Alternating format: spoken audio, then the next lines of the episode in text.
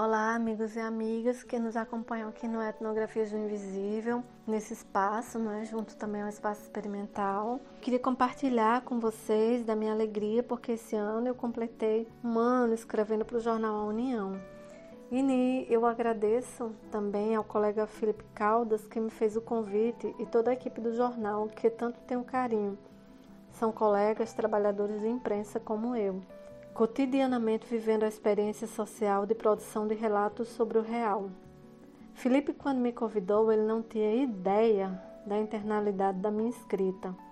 Quantas vezes escrevi, quantas vezes risquei e joguei fora os papéis, embora tendo dissertação e tese, que me deram um trabalhão também para escrever. A força da escrita sempre foi intensa em mim, ao passo que a timidez também. E logo eu, que tinha sempre na ponta da língua o discurso de afirmação da escrita feminina para as outras, porque quando se tratava de mim, hum, confesso que o convite feito o ano passado veio num contexto em que eu orientava uma pesquisa de mestrado de Marielle Badaró sobre escrita feminina na imprensa, refletindo sobre o trabalho de Ana Adelaide Peixoto, Tavares, Vitória Lima e Joana Bellarmino.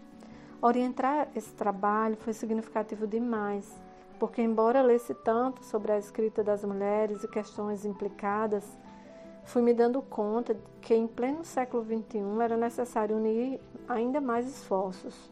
Foi nesse contexto que, quando recebi o convite, pensei por um instante em fugir, como fiz inúmeras vezes. Já estava até pensando na minha cabeça como era esboçar uma rota de fuga. Só que o Felipe, talvez intuitivamente, sem que eu dissesse sequer alguma palavra, foi assertivo ao perceber o quanto a escrita em minha vida sempre representou um lugar de existir. Precisava responder aquela questão que me atingiu e a resposta não poderia tardar. Penso que ao responder aquela pergunta de forma afirmativa, me redimi das tantas fugas assumindo medos, imprecisões, a incerteza relacionada aos universos de quem se dedica a escrever.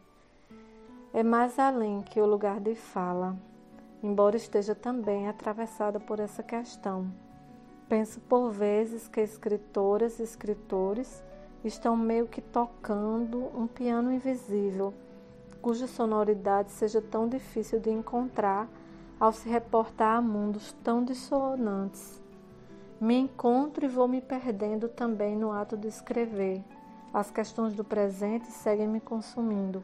O racismo estrutural matando, nos maltratando, sociedades convulsionadas, viver uma pandemia, vivenciar um luto, amar, solidarizar-me, atuar, respirar, sentir o impacto do mundo social, da conjuntura brasileira, escutar as pessoas se, se reportarem entre aspas, ao novo normal e não vê normalidade na perversidade que, se antes parecia margear, hoje parece imperativa.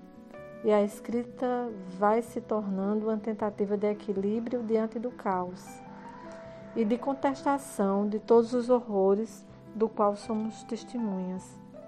Carrego nas pontas dos dedos e no coração a gratidão ao Felipe e às pessoas que com tanto carinho leem o que escrevo e o que eu falo, e escutam o que eu falo. O que sempre considero uma dádiva. Com a escrita, tenho a oportunidade de reencontrar pessoas e conhecer tantas outras.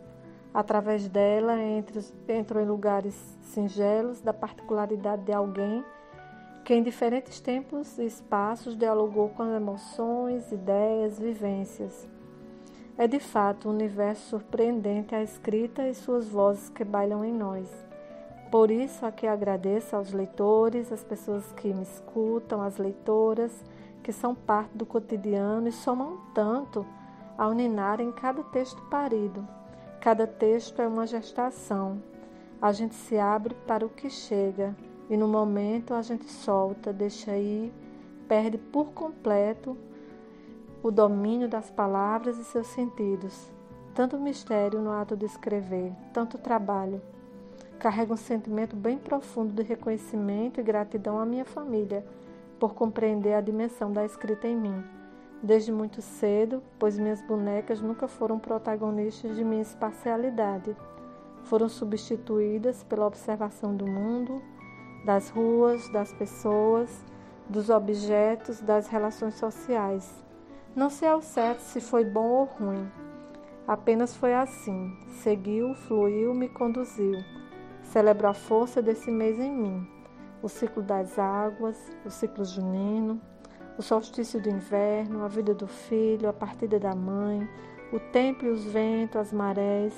Agradeço os fios não tão visíveis que tecem e tecem muita vida através do afeto, da solidariedade, perdão, gentilezas, criatividade, sororidade, acalanto, inteligência, contrariando assim os surtos de imbecilidade e sendo o antídoto contra a voracidade dos maus e dos algozes.